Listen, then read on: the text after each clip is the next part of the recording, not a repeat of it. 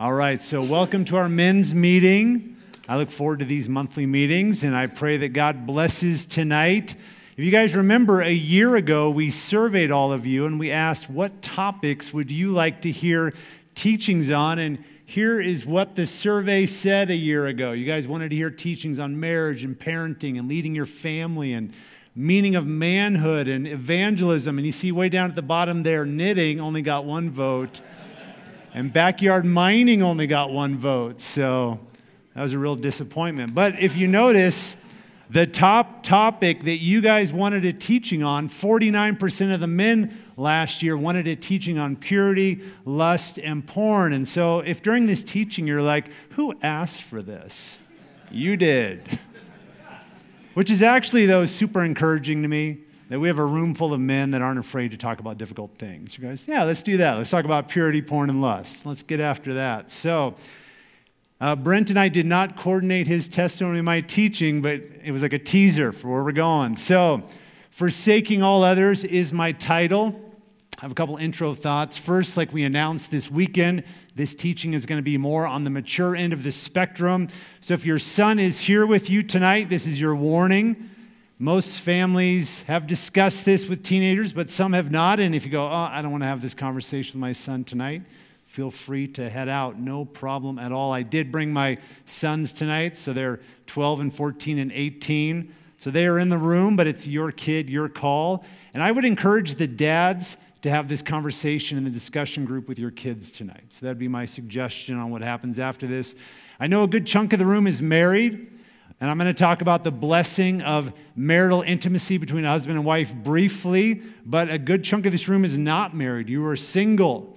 Many of you will get married, but even if you don't, God's standards for sexual purity are not limited to married men. You may be surprised to know this, but God's thoughts on purity are the same whether you're a single man or a married man. And I would argue your single years are the absolute best time to learn how to walk in purity. My third intro thought is that I'm a sexual sinner. I've looked at things I should not have looked at. I've done things I should not have done. And I know we're a room full of men that have sinned sexually. We basically live in Sodom and Gomorrah, and yet God has called us to walk as men of integrity and purity. And we have our flesh, which tempts us. We have this world full of sexual temptations, and we have supernatural enemies coming at us. And that's why we need a Savior. Jesus Christ is our Savior. He died on the cross to save us. But more than that, Jesus helps us get victory over our sin. Amen? So it says in Romans 7 Who will rescue me from this body of death? It's Jesus Christ. So let's dig into it. So, obviously, my title comes from the traditional marriage vows, but we all know that marriage and sex and gender and intimacy and male and female, that's all God's ideas. So, Go back to the beginning, go back to Genesis chapter 2. God created Adam. The Lord said to Adam, It is not good that the man should be alone. I will make a helper fit for him. Now, out of the ground, the Lord God had formed every beast of the field and every bird of the heaven and brought them to the man to see what he would call them. And whatever the man called every living creature, that was its name.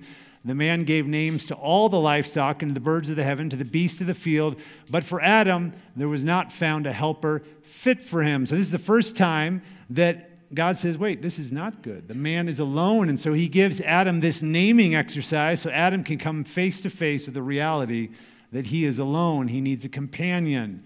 Verse 21 And the Lord God caused a deep sleep to fall upon the man, and while he slept, took one of his ribs, closed up its place with flesh, and the rib that the Lord God had taken from the man, he made into a woman, and brought her to the man, and said to the man, This at last is bone of my bones, and flesh of my flesh. She shall be called woman, because she was taken out of man. So he goes, Oh, there's a companionship, there's a oneness here.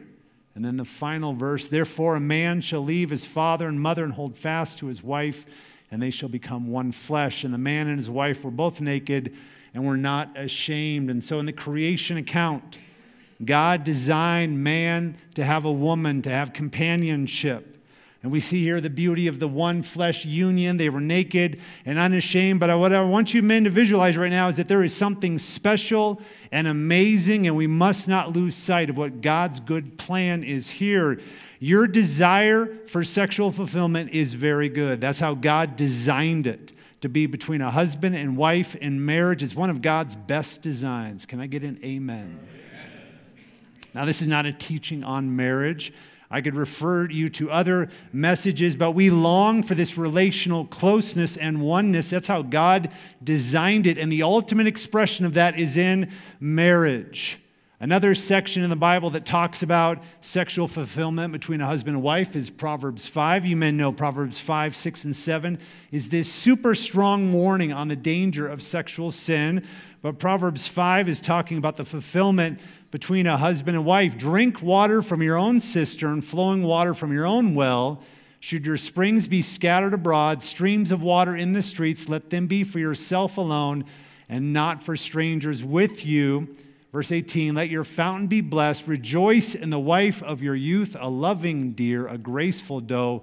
Let her breast fill you at all times with delight. Be intoxicated always in her love. Why should you be intoxicated, my son, with a forbidden woman and embrace the bosom of an adulteress? So if you read that section, there is a sexual path that leads to blessing and delight and rejoicing and intoxication. Did you notice that word? God wants the relationship between a husband and wife to be intoxicating. You should be drunk on loving your wife.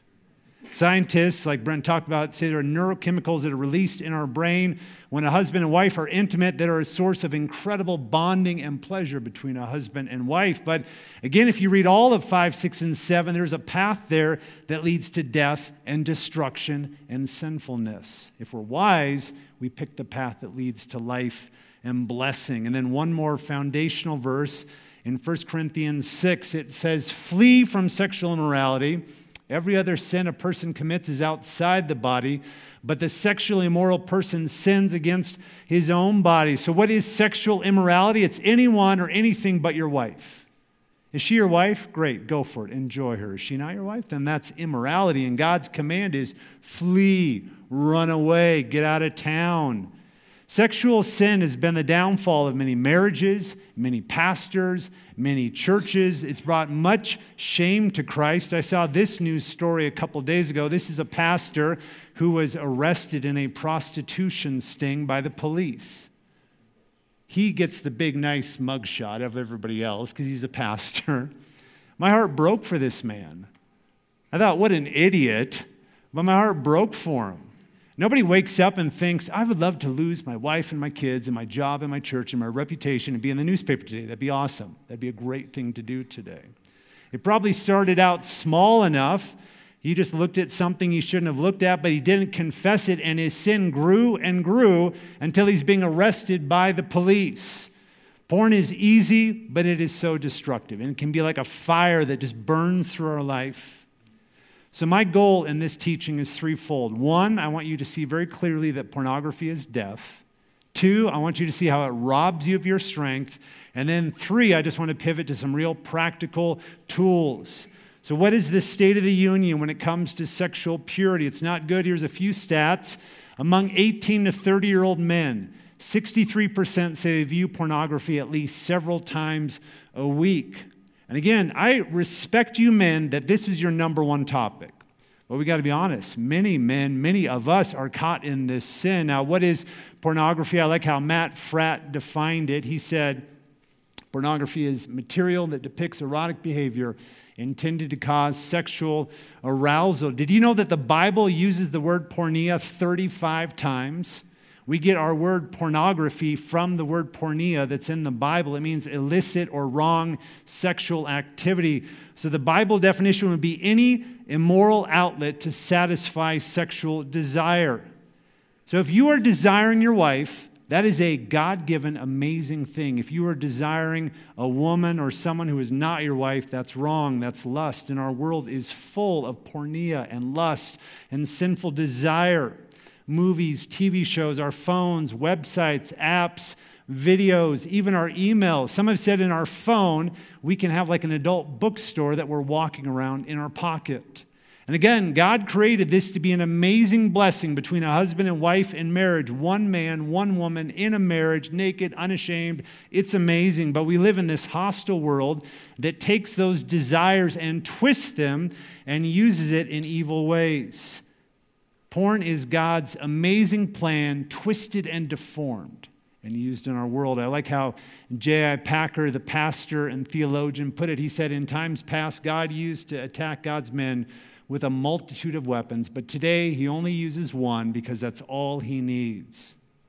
And that's sexual sin. And the devil knows we're in a war, and he's throwing his number one weapon at us. But our world lies to us. It's no big deal just a little adult relaxation. But the permissiveness, the pervasiveness of sexual sinful material makes it think, well, everybody's looking. It's no big deal. But if we're wise, we realize we're in a war. So whenever I want to remind myself that I'm in a war, I remember when I was 20 years old, I was a I was a junior in college. I moved into Edwards Hall on the Colorado State University campus. I was an RA in that dorm. I was moving into that dorm to reach out to freshmen, invite them to church, share the gospel. As an RA, I moved into this dorm two weeks early for RA training. I move into my room, I'm opening up my dressers and closet, and I pull open my desk drawer, and there's a porn magazine sitting right there. I bet you if I had walked every dorm floor in that building, there was not a porn magazine put in everybody's desk in that, but it was like a kill shot. Satan was just like, oh, you want to do stuff for God? kind of shoot me in the head right there. I would love to tell you I like ripped my shirt and I like cried, why God judge this world? I did not. I looked at it, I lusted, I sinned. That's how I started my school year.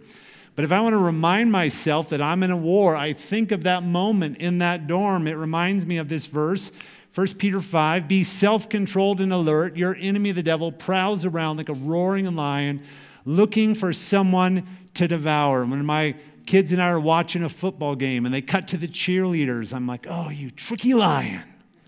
Looking for somebody to devour. Not today, Satan. And I flip away. Some of you might be going, Josh, porn is no big deal. I want to crush that thought. A few more stats and quotes. First big idea, though porn is death. We are ripping sexual expression out of a relationship between a husband and wife, and we're reducing the other person to a commodity, like Brent said. I read this recently in a book. Professor Robert Jensen said pornography at its core is a market transaction in which a woman's women's bodies and sexuality are offered to male consumers in the interest of maximizing profit. So, how does porn impact the people involved with it? A former, former porn actress said this People in the porn industry are numb to real life and are like zombies walking around. The abuse that goes on in this industry is completely ridiculous. The way these young ladies are treated is totally sick and brainwashing. I'm, I left due to the trauma I experienced, even though I was there only a short time. It's no wonder then that uh, many porn stars report they routinely binge on ecstasy, cocaine, marijuana, Xanax, Valium, Vicodin, and alcohol. And 66% of porn stars have herpes. Well, at least they're adults, right? According to the National Human Trafficking Hotline, porn is the number one venue for sex trafficking, and 26% of its victims are minors. So it's not just hurting the people in the movies and the images and the videos, it's hurting us too because porn is deaf. How does it impact the people watching it? Three stats. A recent study published in Psychology of Women Quarterly shows that watching pornography can make both men and women more sexist against women. A 2012 Swiss study found that 30% of otherwise healthy males ages 18 to 24 had some form of erectile dysfunction due to pornography. And then a study by the Family Research Council found that a spouse's obsession with pornographic websites was a factor in 56% of divorces. Porn is death. In my own life, I remember the first time I think I saw pornography. My family and I were actually going to church on a prayer meeting night, and we were early. We went to the mall, we went to a bookstore. I was wandering around this bookstore. I was not looking for garbage, and I, I don't know what section. I was in the Broncos section. I was probably in the Broncos section. And somebody had stashed a porn magazine. I remember my heart started to beat faster, and I pulled it out and I looked at it. To this day, I can remember that moment. I don't meditate on it, but it was a very marking experience for me.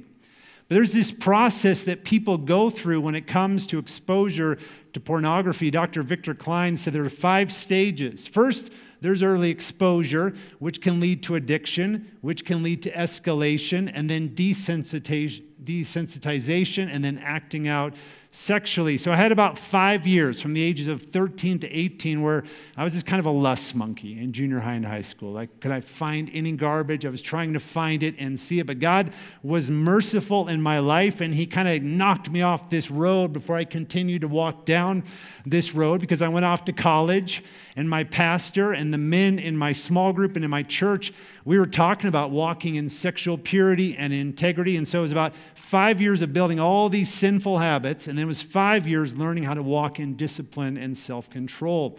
God taught me habits from the age of like 18 to 23, habits that I still use to this day. As I was preparing this teaching, this verse just kept coming to mind over and over again for me Proverbs 31. What are you doing, my son? What are you doing, son of my womb? What are you doing, son of my vows? Do not give your strength to women, your ways to those who destroy kings.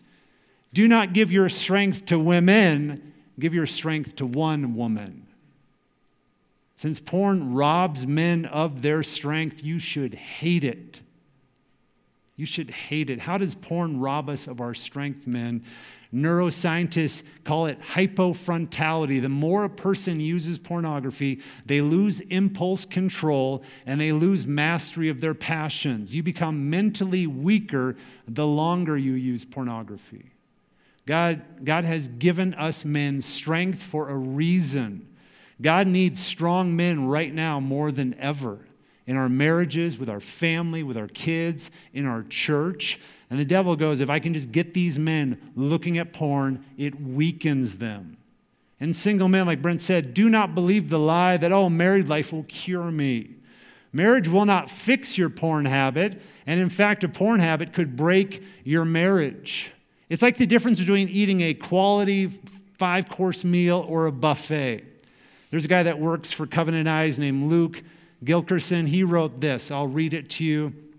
Compare the enjoyment of a fine candlelight dinner with a subpar, all you can eat buffet with food that's been under warmers for five hours.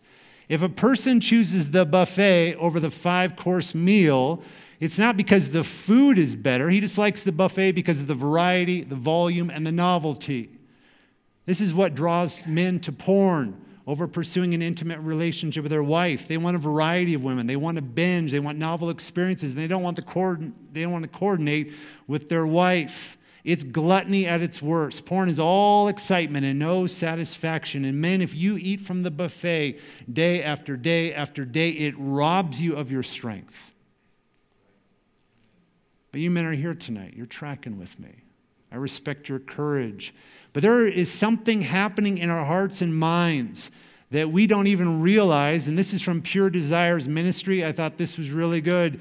Their acronym is FASTER. This is helpful for us to understand what is going on in our brains as we move towards pornography consumption. First, you forget your priorities. Who am I? What am I supposed to be doing? What am I supposed to be thinking about and reading and praying day to day, which leads to anxiety? Because we're not doing what we should be doing. So we're anxious and we kind of start to speed up, and then it leads us to getting angry, ticked off, which can eventually, you can't be ticked off all the time. So eventually you're exhausted, and then you're, you move into relapse and you go to where you swore you would never be again. It's helpful for us to meditate on where am I, what's happening in my mind day to day that causes me to go down this road. This could be heavy, I know, depending on where you are what you're hearing right now. You go, well, again, everybody's doing it. It's no big deal. But I need to cope with my anxiety or my anger or my exhaustion somehow. Those are lies, and we need the gospel of Jesus Christ to help us right now. That's why this verse has encouraged me for years. 1 Corinthians 6. Do you not know that the unrighteous will not inherit the kingdom of God? Do not be deceived. Neither the sexually immoral, there's our word, porneia, nor idolaters, nor adulterers, nor men who practice homosexuality, nor thieves nor the greedy, nor drunkards, nor revilers, nor swindlers will inherit the kingdom of God. And such were some of you. But you were washed, you were sanctified, you were justified in the name of the Lord Jesus Christ and by the Spirit of our God, as were some of you. This is past tense. You will not always be addicted to porn, men.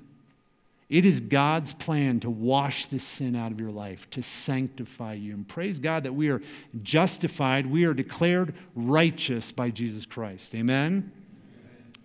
So, back to my story junior high, high school, I was just kind of a lust monkey. And I grew up back before there were cell phones, so it's like ancient dinosaur times. But I remember in our computer lab, we had computers set up. I remember the students beside me, the guys would bring up pornography. They weren't monitoring it or something back then. And guys are looking at porn on the computers around me. So that was the world I grew up in, where you had internet pornography on the computer. And like I said, I had five years of like very little self control or fighting my flesh or trying to walk in integrity. And then I go off to college, 18 to 23. I'm learning how to walk in self control and victory and purity. God was building these habits into my life as a college student. And then I got married. And by the grace of God, I've not looked at porn or masturbated for 25 years now. God helped heal my brain of this habit that was like solidly in my heart as a teenager. But God can heal our brains, men. Look at this. Studies show that the brain can actually heal itself even after years of porn usage. God's got to rewire your brain, and pathways in your brain can heal, and you can learn new ways of dealing with your anxiety and your anger and your stress. People in porn recovery take about 18 months to heal from the damage to their dopamine receptors. Again, porn is, you've got this godly desire for intimacy and connection, and it's God given and it's normal but porn twists it and it distorts it. So if you're a single man, use this desire for intimacy and connection to motivate you to get married. And if you're a husband, use this desire for intimacy and connection to motivate you to be an amazing husband. And your wife's like, oh, yeah, I'll have sex with you. All right, let's pivot to practicals. So I got four tips, some practical things. First, don't linger. Our minds are always creating mental images. A glance can sear itself into our brain as we linger and we meditate on it and think about it. J.C. Ryle, a pastor and author, put it this way He said, Imagination is the hotbed where the sin is too often hatched. Guard your thoughts, and there is little fear about your deeds.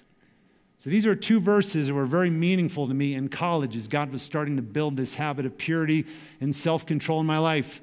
2 Corinthians 10, we take every thought captive to obey Christ.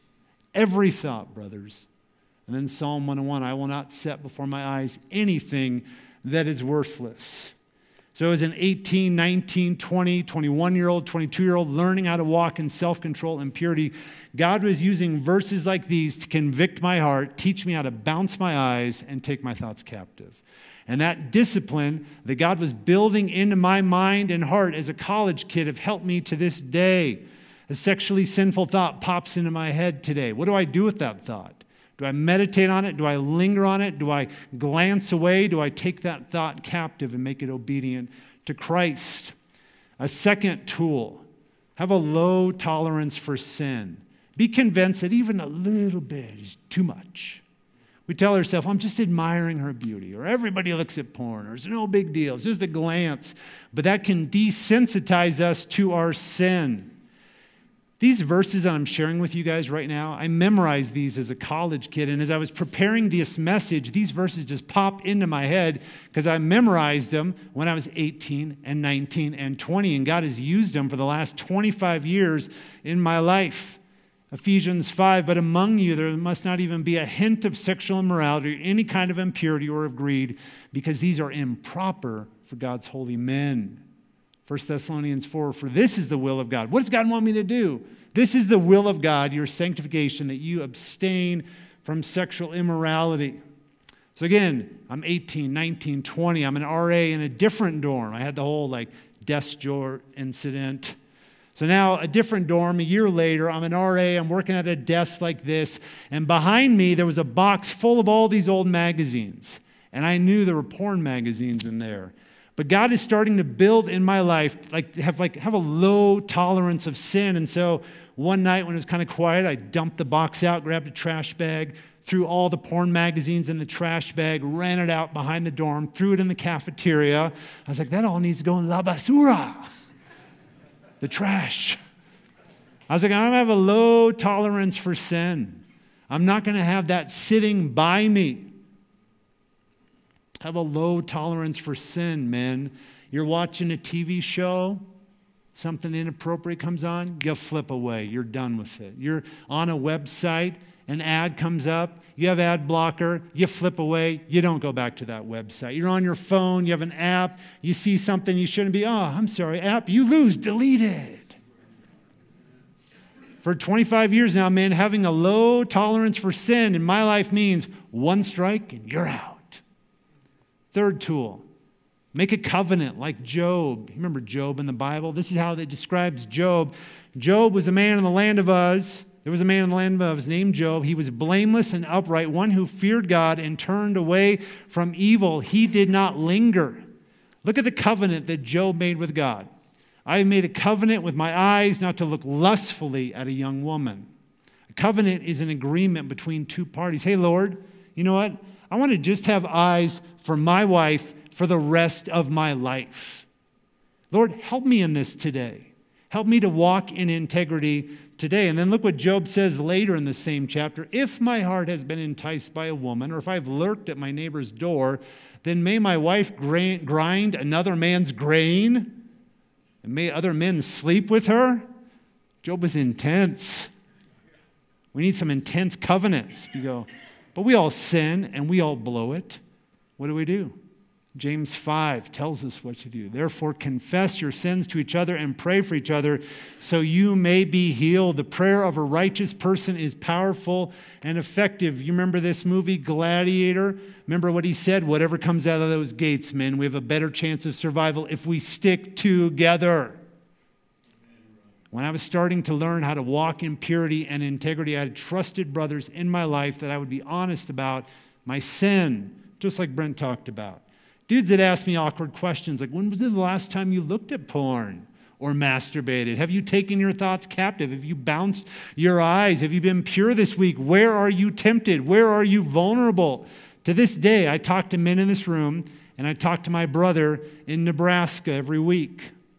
And then our fourth and final tool commit to putting the flesh to death daily. If we don't, if we just go, I have good intentions, but we're not killing our flesh every day. Our intentions are worthless. Look what Paul, how Paul describes it. In 1 Corinthians 9, he said, Do you not know that in a race all the runners run, but only one receives a prize? So run that you may obtain it. Every athlete exercises self control in all things. They do it to receive a perishable wreath, but we an imperishable. So I do not run aimlessly. I do not box as one beating the air, but I discipline my body and keep it under control, lest after preaching to others, I myself should be disqualified. This is, this is talking about the discipline or the suffering or the killing of the flesh that God is calling us to walk in. And then Caleb taught on this verse this weekend, Romans 13. But put on the Lord Jesus Christ to make no provision for the flesh to gratify its desire. So I want to give you guys just a real few practical tools to close out here. First, when God was teaching me these things as a college kid, when I would read a verse from the Bible on purity, I wrote it into this journal. And I made a big old journal full of Bible verses about being a man of purity and integrity. And I memorized those verses, and they've been in my heart for 25 years now. And my second thing would be pray. God, help me to be a man of integrity today. Help me to take my thoughts captive today. And then, obviously, using stuff like accountability tools, covenant eyes, some of those. If you don't have any of this on your phone, your computer, maybe take a picture of that. You remember recently how uh, Speaker of the House Mike Johnson, there was like this negative news story because they were some people were like his son and him are exchanging pornographic accountability emails and it was like so foreign to the news media. They're like, I don't know what Mike Johnson is doing. He's just trying to be a good dad. And for the record, my son gets my accountability report and I get his. That's what men do. They check on each other. How's it going, brother? And then uh, six books that have been very meaningful to me. If you want to read a fantastic book, read any one of those six. They're all very different. You could take a picture of that, grab one of those books, bunch of different authors and approaches, and some are more scientific, some are more biblical, but any one of those books would be worth reading. I think there's nothing new under the sun, men. God's tools are simple, but they are effective. It's the Word of God, it's prayer, it's other brothers, and it's putting to f- our flesh to death every day. My final big idea porn is death, and it robs you of your strength, so it's time to go to war. Amen? So I want to end with the wedding vows. This is what many of us pledged when we got married. I take you to be my wedded wife, to live together after God's ordinance in the holy relationship of marriage. I promise to love and comfort you, honor and keep you, and forsaking all others, I will be yours and yours alone as long as we both shall live. Amen. May that be true of the men of the Rock Church. Amen.